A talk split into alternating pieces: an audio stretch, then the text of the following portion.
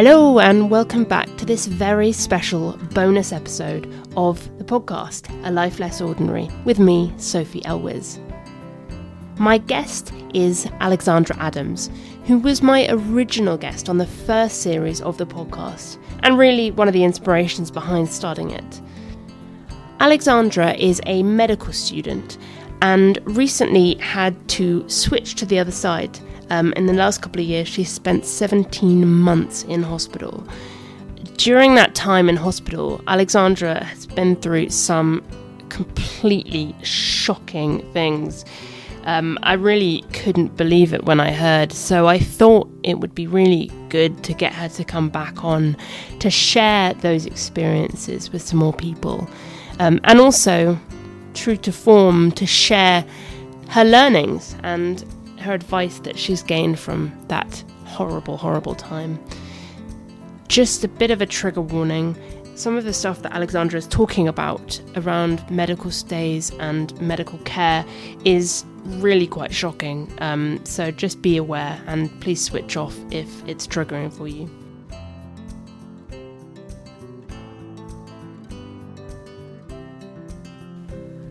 Alexandra. Sophie.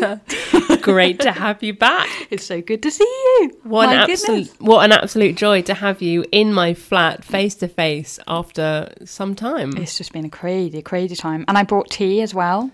You brought tea and it has not disappointed. I just had a sip of, of what what was the tea? It's toast and jam, Yorkshire tea. I've just come back from Leeds, so I thought, well, pretty convenient. And uh, yeah, I'm hooked. It's good. I'm enjoying it, you know. I think I might go and pick up a box myself. so, I mean, where do we start, really? Um, you know, it's been it's been quite since we recorded it, really. I mean, mm. you were my first guest. Yeah. The absolute, you know, the word inspiration is sort of, you know, it's a funny one, but truly you were the inspiration behind me doing the podcast. And we we recorded it um like not long before lockdown. We no, we were in a no. studio um, and then it was lockdown, Yeah. and then things went topsy turvy. Some would say. I think that's an understatement, really. I mean, on the podcast front, I mean, that's that's just gone on a completely different level, and it's amazing. Um, but yeah, I, I kind of just disappeared off the radar. Um, almost, it, it, but it has. It's been a, a crazy two years for everyone, and I think everyone experienced different kind of battles, different hurdles. Um, you know, but yeah, for me, it was. I mean, even just trying to think about how to say say it, it it's bringing a lot back, and it was life changing for me. It was a huge chapter, um, and it has left me with a with a lot of trauma, but also a lot of perspective and a lot of kind of I've learned a lot of lessons, and you know, and they they say that you know that saying "what doesn't kill you makes you stronger," and I think that's kind of kind of applicable for a lot of us Mm. for the, the last two years.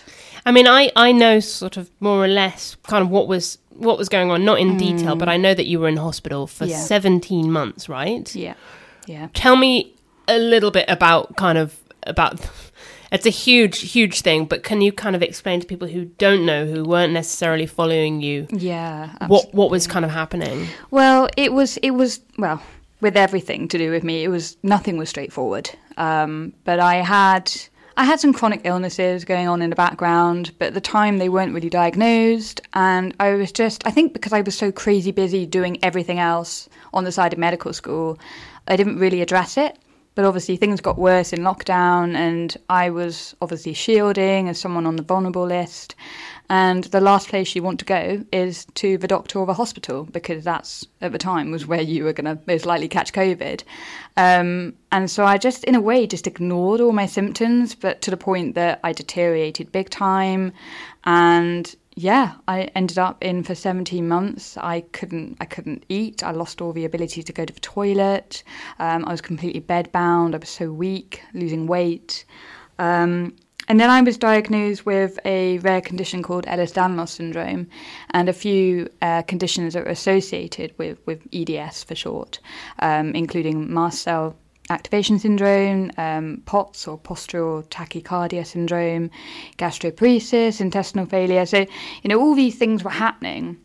Um, but, you know, it was strange because up until I got this diagnosis or the diagnoses, um, it was interesting to see how the doctors treated me, um, and it wasn't necessarily in a best way possible. Um, I think obviously because what I was suffering from wasn't textbook, they just maybe assumed that some of it was in my head or they didn't really take me seriously. And that had a huge, huge impact on the care that I got because I wasn't taken seriously. I mean, I got I got sepsis seven times in that in those 17 months and a lot of those times they were left to get to the point where they were just they were life threatening because they just would not listen or take seriously my when I was saying, well, you know, something's sore or I'm feeling a bit unwell and you know had a temperature and whatever, and then they just ignored it.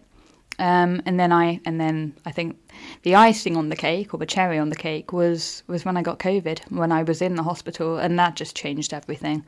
Um, and it's something that psychologically I'm still trying to get over now. So it's been it's been difficult, it, and you know, like like you quite rightly say, there's just there's no way of saying it so briefly, um, but that's kind of just scraping the surface of what, mm. what happened over that period. Mm. I know, sort of from I've seen you a few times since, and um, you know, the first time we saw each other, we had a, you know, when we were going to go for a walk, and yeah. we ended up just going to a coffee shop. We went for a little bit of a walk, and we went to a coffee shop and just like like talk talks yeah. through. I think they were closing. I think they had to tell us like we're closing now, and we surprise, were just like, oh, surprise. the time. and and and a big part of that conversation, and that was kind of you were fairly not fresh from hospital necessarily, but it was the first time we'd seen each other yeah. in quite a while. And during the time, you know, that you were in hospital and things, you know, you kind of went off the radar a little mm. bit, obviously, you know, if you're kind of dealing with that. Yeah. Um, so, you know, I'd, yeah, wasn't really sure of what was going on, but mm. really the mm. message that I was getting afterwards when I saw you was really just about that the yeah. treatment that you got and your experience there, which is just yeah devastating. And if anything, I mean, yeah, it was it was raw, but like I said to you then, it if anything, it was harder when I came out of hospital because even though you know there were times where I was being gaslit and kind of dismissed and you know we weren't really getting anywhere with my care. It was when i came out of hospital when i kind of just slipped from the system i was back out in the community after pretty much two years of being completely dependent and bedbound that it was actually the hardest point because I'd, I'd gone from being this kind of this busy bee, so to speak, you mm. know, running around the UK doing this, this, and this, and having goals and and you know dreams and and working on them, and then being hit by this life changing illness and obviously the pandemic, which you know from within the hospital walls I didn't really experience much of in in the outside world. Um, but yeah, and then kind of coming out and not being able to to walk long distances, not being able to you know, I wasn't in medical school at that point, and I was I was genuinely waking up with no purpose, and that that was the worst, and it made me so low, so so low, and I think it was really difficult because I, I had an interview the other day on um, Channel 4's Steph's Packed Lunch. And one of the questions was, well, you know, you always seem so optimistic and positive. You know, how have you always been like that? And I said, well, no, no one can be optimistic and positive all the time. Um, and I think for me, it was a case of, well, being a deafblind medical student and, you know, being someone with disabilities and having to navigate a very ableist world at times, I always come up with solutions. I'm always able to kind of get myself out of the, the rut and, and resolve situations. But in this case, I genuinely did I couldn't see a way out and I genuinely thought it was the end of of everything I'd worked so long and hard towards and yeah, I mean, I could go off tangent mm. for a long time, but it, it was tough. It was really, really tough. I mean, what you're saying, you know, when you were there, it's it's literally out of your control. You know, mm. obviously, kind of, you know, health. Obviously, the the pandemic was completely that was out of all of our controls. But you mm, know, mm. your health, you know, when you're kind of going on, you know, down a hole like yeah. you were, mm. you know, and it must be even more frustrating with the kind of the knowledge you have, you know, as as a medic. Yeah, yeah. I um, mean, yeah. being a medical student and a patient was again probably one of the hardest things, and there were there were many times where I thought, well, you know, it's made me more determined than ever to get back to medical school and, and to become a doctor because you know I saw I saw how there still needs to be so much more education and advocacy when it comes to you know sort of the patient's control the patient's life um, you know especially when it comes to young people with chronic illnesses and life-changing illnesses or injuries or anything like that but then on the complete other end of the spectrum I did have days where I just wanted to run away from medicine altogether mm. for the rest of my life because the treatment I did get at times was, you know, inexplainable. It was it was awful. It was unforgivable, and it's so hard because, again, you know, when especially when I was I had COVID and I was on the COVID ward and. I knew because obviously being a medical student, the, these nurses, these doctors, they were my colleagues at the end of the day. Because actually, at the beginning, I was in the hospital where I I often train. And so, I, because I knew the situation they were going in, uh, going through personally, I almost stepped back and didn't want to ask for help when really, as a patient, I really needed to. Mm. And that was really that was really difficult because you know where where do you stand when you're kind of you've got two roles and you're in you're in two different capacities, um, you know. And I kind of did at times kind of leave myself just to kind of stay silent and suffer. Yeah, I remember you talking about that, and particularly about your experience of COVID. Mm. I wonder if if you can give us an example. And you know, I understand that it, it's kind of traumatic, and mm. if you don't want to talk about the experience of COVID, totally understand. But mm. you're talking a bit about your kind of experience and and the sort of the the treatment that you've received mm. from what is your colleagues. Yeah, Can you yeah. give me like an example of? Of, of course. Of I mean, like again, it, it, just it's it's so difficult because it was terrible. It was inexcusable. Um, but at the same time, you know, I'm, I'm, it makes me scared to have to to talk about it from the patient point of view because I'm sure on the grand scheme of things, none of this was was intended in a malicious intent. Um, but I was I was in hospital for Christmas, which you know, as as it was, was devastating. Um, but I think it was like the day after or two days after Christmas, Christmas Day, that um, I was just really unwell and I just couldn't put my finger on it. And um, they tested me and, and I came back positive. And I remember the patient next to me, she just kind of said, Oh, it's all your fault. You've caught COVID and now you're going to spread it to the rest of us. And of course, I ended up having to go up to the COVID ward and, and whatnot. And you know, I, I saw and experienced death, you know, left, right, front, back, and you know, there was there was one night where there was only one agency nurse and one HCA to the whole ward, which is dangerous, really, really dangerous. And you know, there was one time when I, at the time I had a massive um, it's called a Ryle's tube, and it's basically a really big chunky tube that goes up my nose, down the back of you know my throat, into my stomach, and it basically drains it because I was vomiting so much. Um, and because of my Ehlers-Danlos, I dislocate a lot. So my joints, and my hip joint and my shoulder joint had just popped out, and I was in a lot of pain. And I was so weak and bedbound that they they had to roll me over regularly. So I'd press the call the call bell, you know, because I dislocated, I was in a lot of pain, and I needed to change mm. position, and I'd been waiting sort of twenty minutes or so. Um, and the pain just got so bad, Sophie, that I was retching. I was ret- like vomiting from the pain. And um, because of that, I then vomited up this tube that was, you know, in my nose, but it kind of was kind of hanging in. It was half in, half out. So it, although it was out my stomach, it basically coiled up at the back of my throat. And so because of that, I couldn't breathe, and I could just feel my whole face was just like, you know, getting tighter and turning purple, and I was panicking. Yeah. Um, so I was just pressing the call bell, obviously still waiting. Um, and eventually they came in, saw what was going on, pulled it out, and and then they turned me onto my front um, so that I was less likely to to dislocate. But the position they put me in, I couldn't. I had no, you know, my my call bell nor my phone were in reach, and then they shut the doors again because obviously because of infection control. And shortly after this, um, the tea lady came and she said, "Oh, are you thirsty?" I said, "I'm gagging. I'm so so thirsty," and I was so embarrassed because I was my catheter. I had had a catheter in, and it, it leaked everywhere. I, it was also about time of the month, so I had blood everywhere. I'd vomited.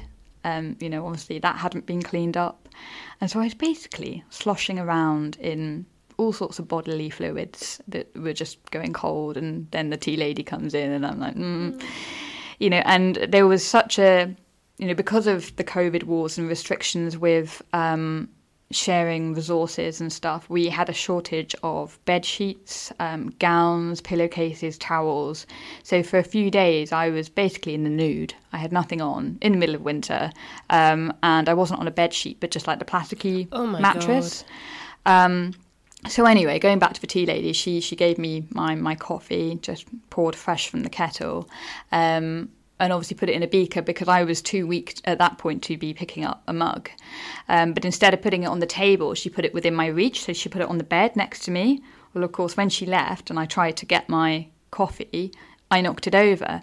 So I now had hot boiling coffee just dribbling down the front of me when I'm in the nude you know, just mixing in with everything else that's already in the bed. And I'm screaming, I'm saying hot, hot, you know, please someone, but but no one could hear me, and I couldn't get my call bell, and I was I just had to lie there. And you know, eventually when the nurses did come back in, I said, please, do you mind just five minutes just to clean me up? And they said, you do realise that there are people dying out there? And I said, I do, I honestly do. Um, and I just felt really guilty for asking for help. And it goes back to that whole, you know, maybe I should just be quiet.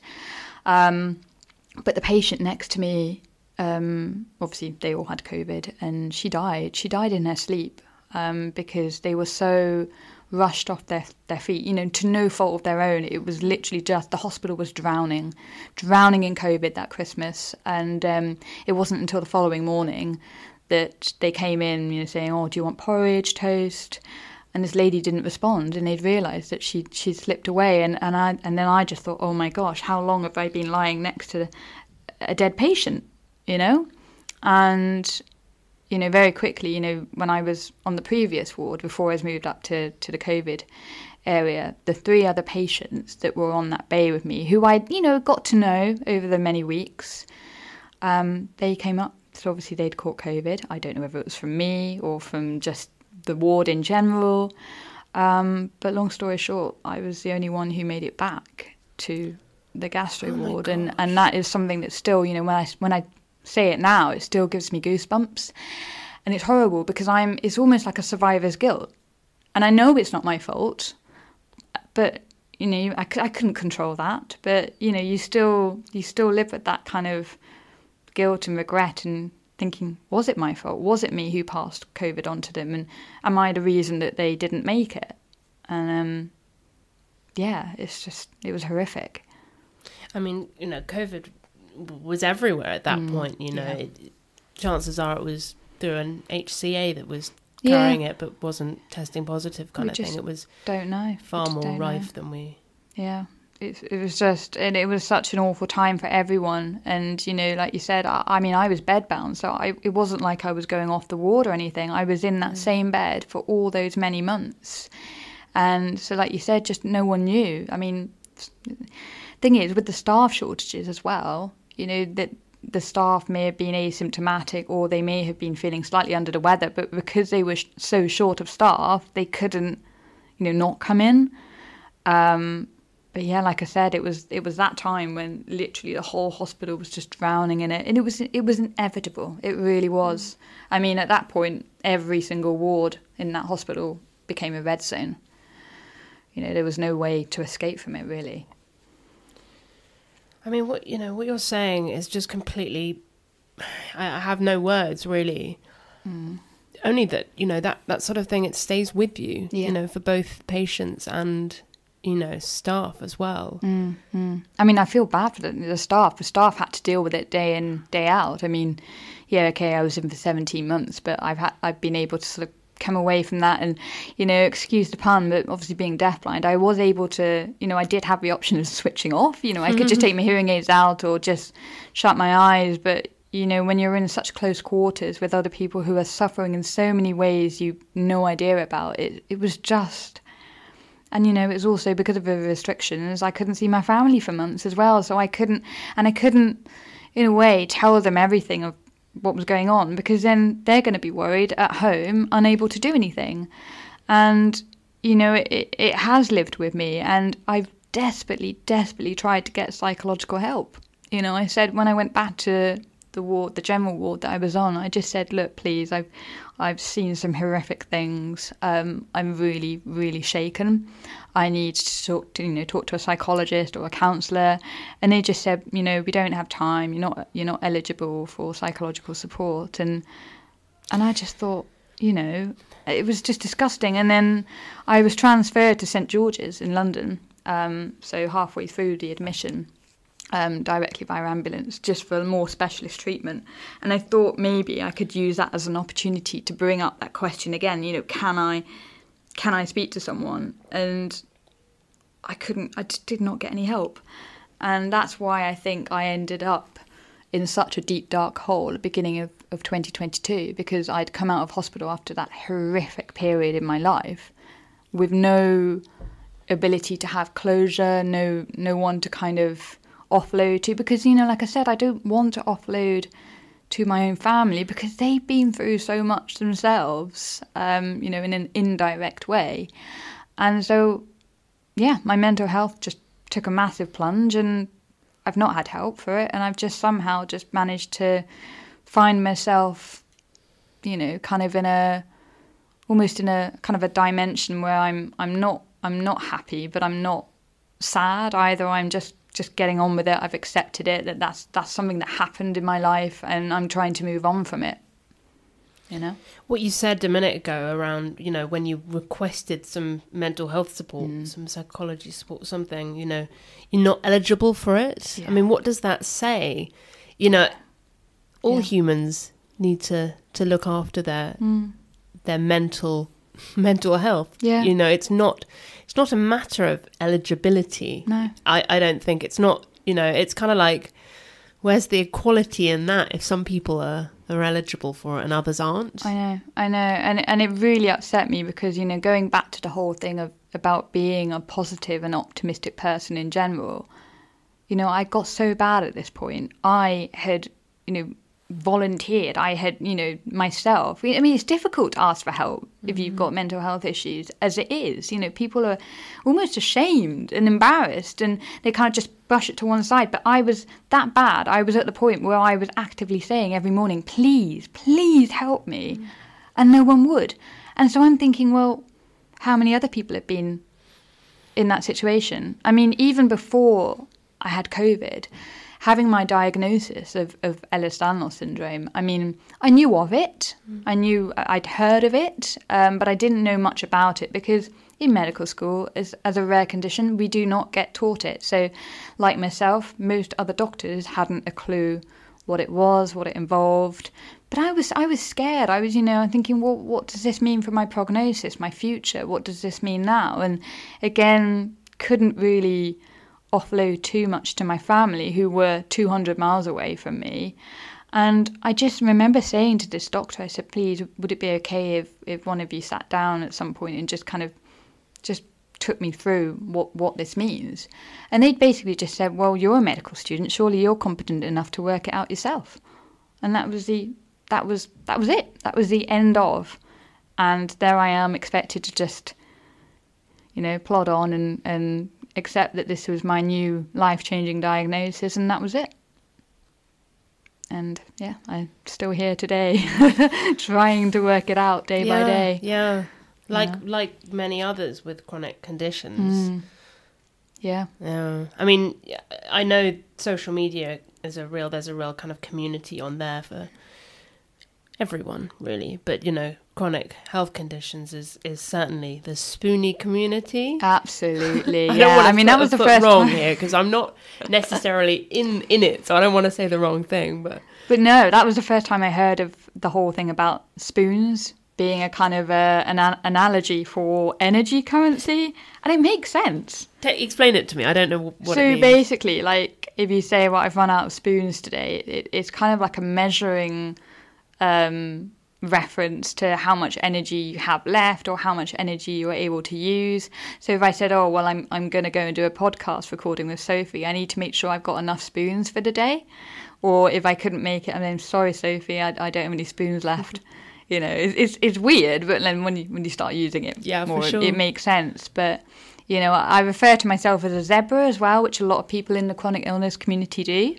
And um, it's because, or it derives from the whole idea of um, in medicine, we are taught if we hear hoofbeats behind us, don't assume it's a zebra, assume it's a horse, because that is the most likely thing. That's going to be the common thing you see behind you. Um, but the problem is, is that when you do come across a zebra, i.e., the patient, um, the the treatment we often get, particularly as young female patients, I don't know what it is, but definitely that demographic, we are we're, just treated as if it's all in our head, or we're exaggerating, or we're dramatic, or it's down to our periods, or our emotions, our hormones, and it's so wrong. And I think I remember doing a, I did a, I wrote a blog post on one of the days that I was feeling, you know, well enough to sit up in bed. I did try and keep keep up with my writing, and I think I was just so angry about that that whole thing. I did do a post on that at some point, and. Um, but it's true. It, you know, if you think about you know women who suffer from endometriosis, I mean, the number of years it takes to be diagnosed with that because you're just dismissed. I mean, I read an article, um, I forget where now, but there was it was basically about um, a young woman in her, I think she was like 30 or, or 40, and it was post mortem. So she died, um, and she'd essentially um, she uh, she was just scarred with endometriosis, and all this time she'd been going back and forth to the doctors apparently, and she'd been dismissed. You know, dismissed.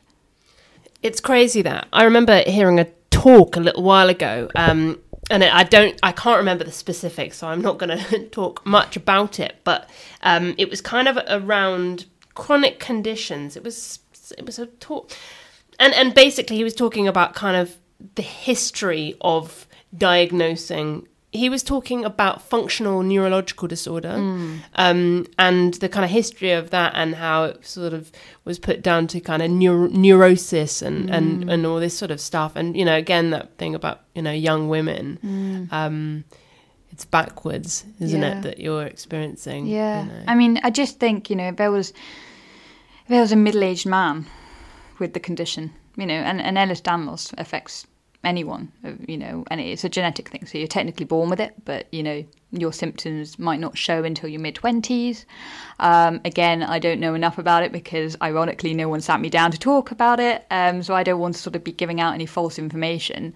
Um, but you know, if it was a, a middle aged man, then they would really they would look at every avenue and you know they would support that person most likely mm. until they had that diagnosis and you know, and then they would get the support thereafter. But you know, like you say, if you're a young, and I, I was one of a few people actually on on my ward at the time who were also young female patients who had rare conditions that weren't in the textbook, and they were just they were not having a good time of it. And actually, a lot of us were transferred to other hospitals because the team there just didn't didn't know. I mean, like I said, you know, it goes back to the whole thing of, of not being taken seriously um, I I basically I had a, a central line in which is a, a, line in your neck, a big cannula that goes directly to the it gives you access to your heart basically, and um, I was being fed to, so total parenteral nutrition or TPN, which is basically you get all your nutrients being delivered straight to your bloodstream. Um, if other forms of feeding doesn't doesn't work, and this was before I had a a line uh, surgically inserted into my chest. Um, and I had an agency nurse one evening come to access my line. Now, agency nurses aren't allowed to deal with central lines because you need additional training. It's a very sterile um, technique. And I just kind of said, you know, had I not been a medical student in this position, like I may not I wouldn't have known. Mm. Um, but I obviously knew in this situation that she wasn't allowed to do what she was about to do. And so I just said politely, I said, you know, I'm, I'm sorry to be rude, but, you know, I know that this is meant to be aseptic. And she just said to me, she said, do you want your TPN or not? And she just rolled her eyeballs at me. And, and, uh, and then I kind of immediately, as you often do as a patient, you feel very powerless you know, at the end of the day, you're you're kind of in bed, you can't get out, you can't move, and you just let them do their job. So I just kind of went silent and let her fiddle around with my central line, knowing too well that she didn't have gloves on. She was picking stuff off the floor, um, you know, using my lap as a sterile field, um, you know, in quotation marks. Um, and anyway, a few days later, I was getting a really, really sore neck around my, my central line. And um, I could feel it was slightly warm, it was a little bit raised, and I was really struggling to move my neck from side to side. And so I told my team, I said, look, you know, my, my neck's really sore. Like, could someone look at it? And they just said, for goodness sake, Alex, your neck's not fractured. Come on, you can move it now. And I was like, oh my gosh, you know, I'm not being taken seriously. And I, I continued to try mentioning it. You know, it was getting worse by the day. And um, there was this one that, and I appreciate I'm going off on tangent, you know, I'm going back to storyline here, uh, you know, story time, but, you know, it's important because it all kind of added up to be a disaster of a few days. Um, but I again had one evening where my joints had dislocated and I pressed for the call bell for help. And this nurse came and just said, I could be doing lots of other things right now. I could be seeing lots of other patients, but no, instead I'm standing here in front of you. And I just said, you know, and I was weak. I, I just didn't have the energy to argue, but I just said, please, you know, you wouldn't you wouldn't do that to another patient. You wouldn't leave them in pain, would you? And they said, yeah, but we're not talking about other patients. We're just talking about you. And I felt very small and worthless and more powerless than I was, you know, already was. And so this nurse disappeared. And, and, you know, I want to make it very clear that, you know, okay, there were unfortunately the odd person here and there that weren't nice, and maybe it was due to the pressures of COVID and just the system at the time. But on the whole, I had some incredible, incredible nurses. They were so lovely, and you know, I'm, you know, I made good friends with them, and, and they meant everything to me, um, and they did everything in their power to keep me as happy and as comfortable as possible. But obviously, on this occasion, it it, it wasn't to be, and so I waited 10, 15 minutes, you know, hoping that another nurse would, you know, answer my call bell. But unfortunately, it was the same person and who just came and just basically switched it off and walked out the room again. And so at that point, I'm thinking, well, I'm going to have to move myself. And so I heaved myself over with the, you know, pulling onto the side rail. Um, and then I put the side rail down so I could stick my leg out because it was it was dislocated. But of course, didn't realise the call bell was attached to the side rail, so that swung back. And so I tried to lean over a little bit more just to reach it to get it back. And of course, because my leg was hanging out, I fell out of bed. And I was on the floor for about 20 minutes waiting for people to notice and uh, come and pick me up. And of course, because of my nutritional status being quite poor, they were worried that I'd maybe fractured something. So I was hoisted back into the bed. Put, I was put on a, a spinal board and in a neck collar. Um, but instead of it being like a 20 minute wait for the porters, I ended up waiting like I think it was like four hours. But in this time, I was I was vomiting, but I was on my back, and there was no one there to turn me over or like tip me to my side. So I was basically vomiting back into my mouth and choking. And you know, the X-ray turned out to be fine. You know, everything taken off and and blah blah. But the following day, um, I was just, I was not well. I had a fever. My neck was even more sore. Um, I was kind of coughing and grunting, and and then um, I think they did my temperature, and it was something like forty-one. And they were like, "Whoa, what's going on?" And so I was, t- I was taken down for an urgent CT in the middle of the night, and they realised I had septic blood clots, so sepsis, in the area where the central line was. Um, and I'd like kind of aspirated on the vomit um, from the previous day. But you know, it just goes back to the whole the whole reason for this story is that I had said days before that my neck was sore. I had told them that my neck was it was warm, it was really stiff, it was painful.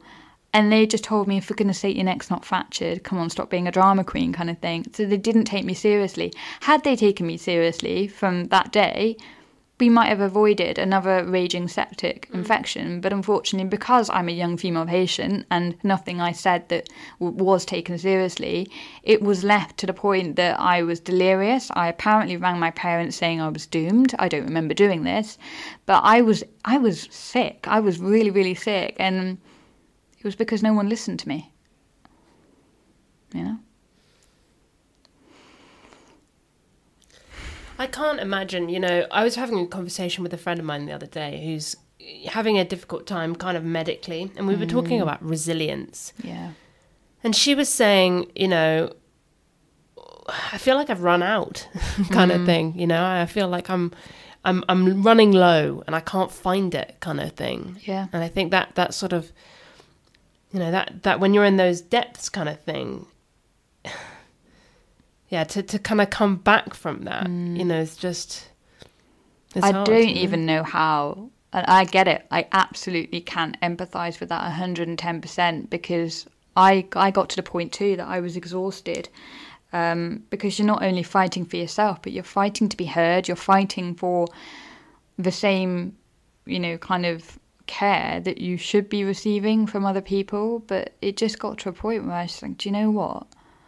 and I still say this to this day if people don't care about me, I'm going to stop caring about myself eventually. And I have unfortunately got to that point where, you know, yeah, I'm a lot better than what I was, you know, from when I was in the hospital, but I'm still living with these chronic conditions. I still I still have my really bad days and um unfortunately because I was in a hospital in Wales and then I was transferred to a hospital in England, I have completely, completely slipped from the system between NHS Wales and NHS England. So I do not have, I mean, I have a feeding tube, but I don't have a gastroenterologist.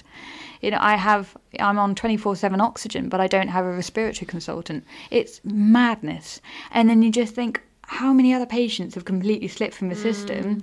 You know, and people are like, well, you need to go back to the GP, you need to sort this out. And I said, well, hang on a minute. I have spent the last two years trying to get the care. I mean, I'm worse than what I was mm. before I came in in the first place. And doesn't that say something? You know, you are going to get to a point where you're just exhausted. And I just think, well, do you know what? I'm just going to completely ignore it. But then it ends up, you're kind of in a position where you start neglecting yourself. And I found that, you know, obviously, you know, that I was in the hospital the other week because, again, I had the early signs of sepsis. But it took it took three different people like an NHS 111 the GP to tell me I really had to go to A&E and I, I, I said to them I said I'm not going to mm. any hospital. I am not seeing any doctor because I have been so traumatized Sophie from the gaslighting and not being taken seriously then I just stopped caring for myself. And it's horrible. And I know it's irresponsible but it's just it's where I'm at in mm. life and so I completely completely empathize with your mm. friend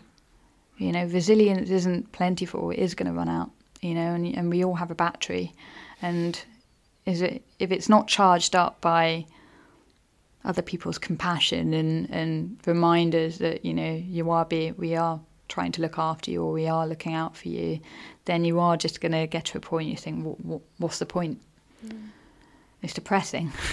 it's super depressing, but it's it's so so relevant. You know, it just it's it's so clear how you know mental health right across the board. You know, mm. is just in in the work that I do. We're seeing more cases than ever of mm-hmm. you know people who have attempted suicide. Yeah. Really. Yeah. An extraordinary number. I've never known anything like it. And, mm. you know, we're not working for a suicide prevention or a mental health charity. It's a mm. spinal injuries charity. But, you know, it's rife. It's, Yeah. you know, it's everywhere. And, And people talk about this taboo of mental health, and, and actually, it's down to people not wanting to, or maybe being embarrassed or ashamed to raise those concerns about their mental health. But actually, I don't think it's that. I think it's the system. You know, there are so many, like myself, you know, I, I asked for mental health help. I couldn't get it because the system is completely in chaos. Again, to nobody's fault of their own, but resources, time, money, it that that's the big reason why you know so many people's mental health is just being sort of brushed under the mm. carpet, and it's it's just not good enough, really. It's not. It's not. Tell me, kind of, I mean, having heard what you'd been through, you know, we've mm. sort of been doing lots of voice notes and things like that over the last couple of years, I guess. Mm. Um, and and seeing you now, you know, we've we've been kind of up to up to a few things, you know, in London and and in you know elsewhere, and it's been just amazing to see you. And you really, in many ways, wouldn't know. Yeah. Really, you know, you seem um, kind of like you've come back to life in a way. I've got my happy face back You, on. yeah, My happy clothes. Yeah. my- um, but you know, also in terms of your life and what's what's going on, Yeah. um, update us. What, what's So, what's happening I now? mean, I don't even know how I've managed to get to where I am, but somehow, somewhere along the lines, I just, I think I kind of, something just, a light just switched on, you know, back on inside of me, sort of maybe March time this year. I suddenly realized that, you know, I, a, I had to accept that this is what's happened, that, you know, this, this is how it is. And, you know, it was also a fact of, well, actually, if I do want to get back on track, then the only person that can, can do that and can change that is me. So I think I just kind of got up one morning and said, right, now I've got to snap out of this. I need to be proactive, deal with what I'm dealing dealing with, and almost just embrace it. So, I mean, it's been a hell of a time trying to liaise with medical school and just trying to get my life back in order. And, you know, I am. I am still struggling with a lot of things in the background, you know, financially, you know, I'm struggling with rent at the moment, you know, all kind of like life, adult problems. Um, but long story short, I've managed to get back to medical school and I'm now, you know, kind of almost on a period of catch up placement. Um, and I must be honest, it to begin with, it was really not awkward, but it was very overwhelming because I obviously had to go back to the hospital where I spent many, many months as a patient. Um, but it's just it's just that feeling it's just so invigorating and, and refreshing and you know i've got i've had that renewal of life so to speak you know i know that i'm back on track towards my dream of becoming a doctor now. And yeah okay it means i've had to go back a year and you know there has been delays there's been setbacks but setback doesn't mean failure. You know we're all on our own. And, and at the end of the day I, I did feel like i was falling behind but then i had to just remind myself and say well actually nobody's falling behind because we're not following anyone and nobody's following us. You know it's our own journey alone. And so if i want to you know have a pit stop on the on the hard shoulder then yeah if I want to get the map out and, and sort of like, you know, reevaluate my route, then so what? And um, so I think in that sense, it's just having that positive mindset. And so actually, it could have been way worse. You know, I could have not been able to go back to medical school altogether, and then that would have been it. But you know what? I am back, and you know, I've I've got my job as a ironically a phlebotomist uh, to help me with my rent. And i mean i didn't want to mention that to people i haven't mentioned it to many people because i mean i've already set the internet off by saying i'm deaf blind medical student. Imagine if i said i was a deaf blind phlebotomist. Everyone's asking well how could she possibly stick a needle in in someone if she's if she's blind? I say well actually that's, that's kind of my job on the side. I get paid for it you know. It's brilliant. It's so funny. But um but yeah so i did um i obviously have tried to get back into using social media a little bit and I and, and I kind of apologise for being off the radar because of you know my illnesses and stuff but I did a kind of a, a return to medical school post and I had TikTok on my my phone background but I've never really used it and I thought what, what what's the point of this? You know I just watch funny videos to pass the time and I thought, no, I'm going to do a cheesy little video. It's kind of, it's got that don't give up message behind it. You know, it was kind of a, you know, it was kind of a clip of me before all of this. And then there was just this massive montage, quick, you know, playing fast forward through what has been the most hellish two years of my life. And then at the end of it, I'm back in my scrubs. I've got my stethoscope back around my neck. And, and it's just kind of a message well, you know, whatever you go through, if you've got self belief and determination, you know, don't give up because you can get there. And um, and obviously because I've been off the radar for that period of time, there's a lot of people who have since started following me that didn't realise I was a the UK's first deafblind person trained to be a doctor. So then, of course, I everything just blew up. I mean, that went viral, um, and um, and people were like, hang on a minute, how, how can you be a doctor if you're deafblind? And, you know, most people are really positive about it. They say, oh, this is really interesting, you know, would love to hear more how you do things. But then, of course, you're always going to get the other people who are, you know, you get the ignorant people who are just obliviously ignorant, if that makes sense. So they they don't understand, but they're open to changing their perspectives and their opinions if you educate them. Mm. And then you've got the other half of the ignorant that just no matter how many, you know, times you try and educate them, they just they just don't want to know. And you've got to take that with a pinch of salt because there are going to be people that just won't change and they're just not very nice people and that's fine um, you know just not to engage with that but mm. yeah so i thought well do you know what TikTok seems a pretty cool app. Like, you know, I don't know what I'm doing here. I don't know how to use it. I don't know how to make a video. I mean, I'm visually impaired at the end of the day. Like, what am I doing? Um, but yeah, I ended up I ended up making a few kind of misconception and myth busting videos, which, you know, I try and make informative but also fun. Um, and yeah, it's just, I went from, I think I went from like 60 followers to like 48,000 oh overnight, which is just mental. And then obviously with with something like that, then you get you get people saying, "Oh, can you come on our show? And can you come and do this interview?" And um, so yeah, I've done a few media appearances just to kind of share my story. So it's it's kind of I've just fallen back into that advocacy role again, really, and obviously.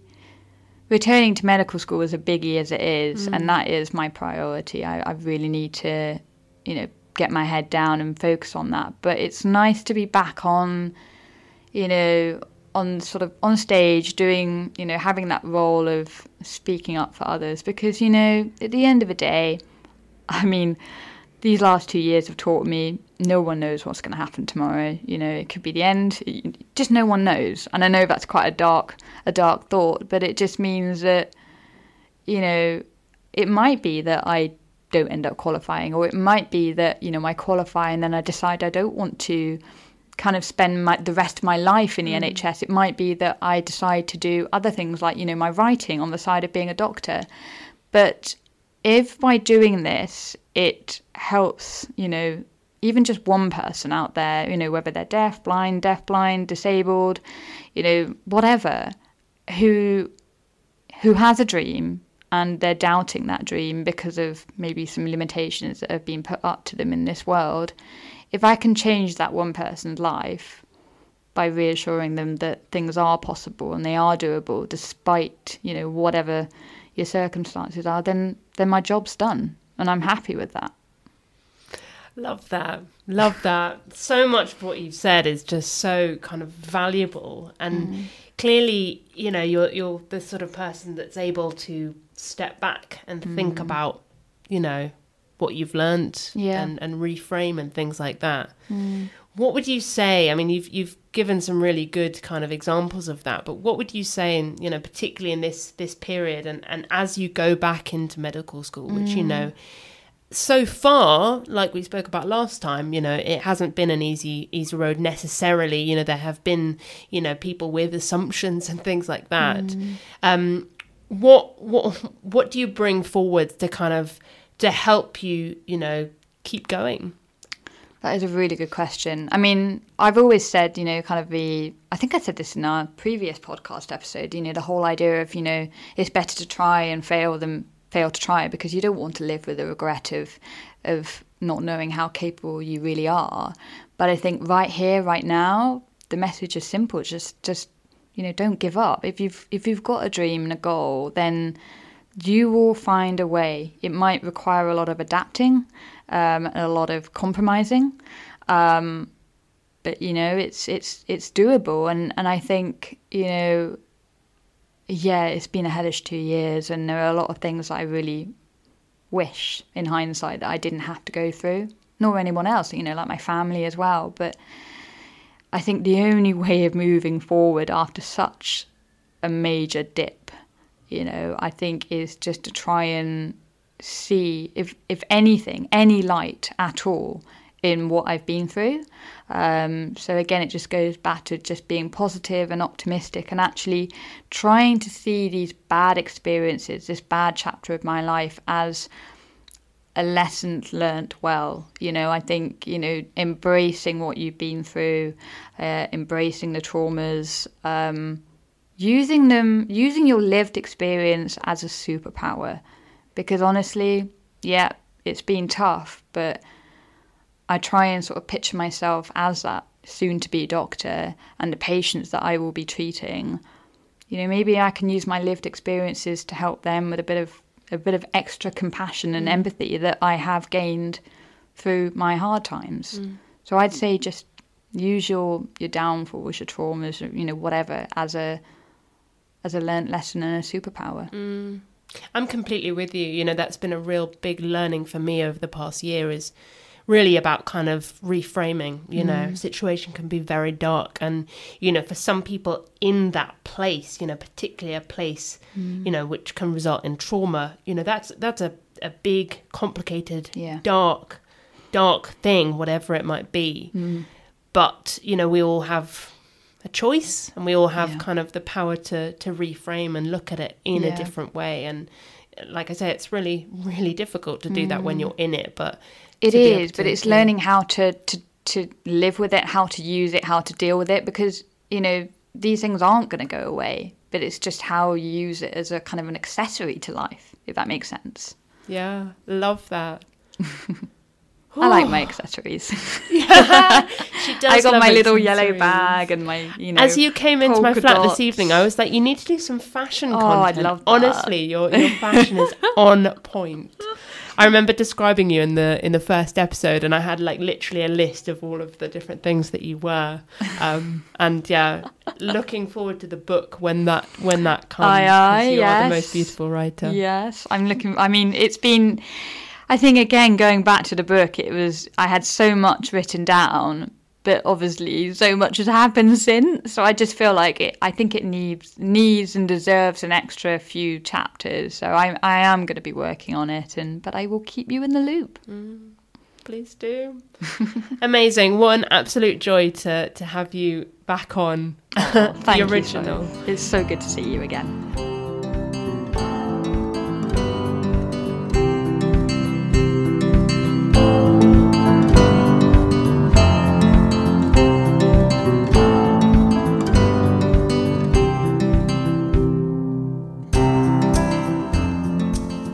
Been listening to A Life Less Ordinary with me, Sophie Elwes. If you enjoyed this episode, please feel free to hit follow on Spotify or subscribe on Apple Podcasts. And if you know anyone who you think would enjoy or benefit from listening, please share it with them too. Thanks so much for listening and see you next time.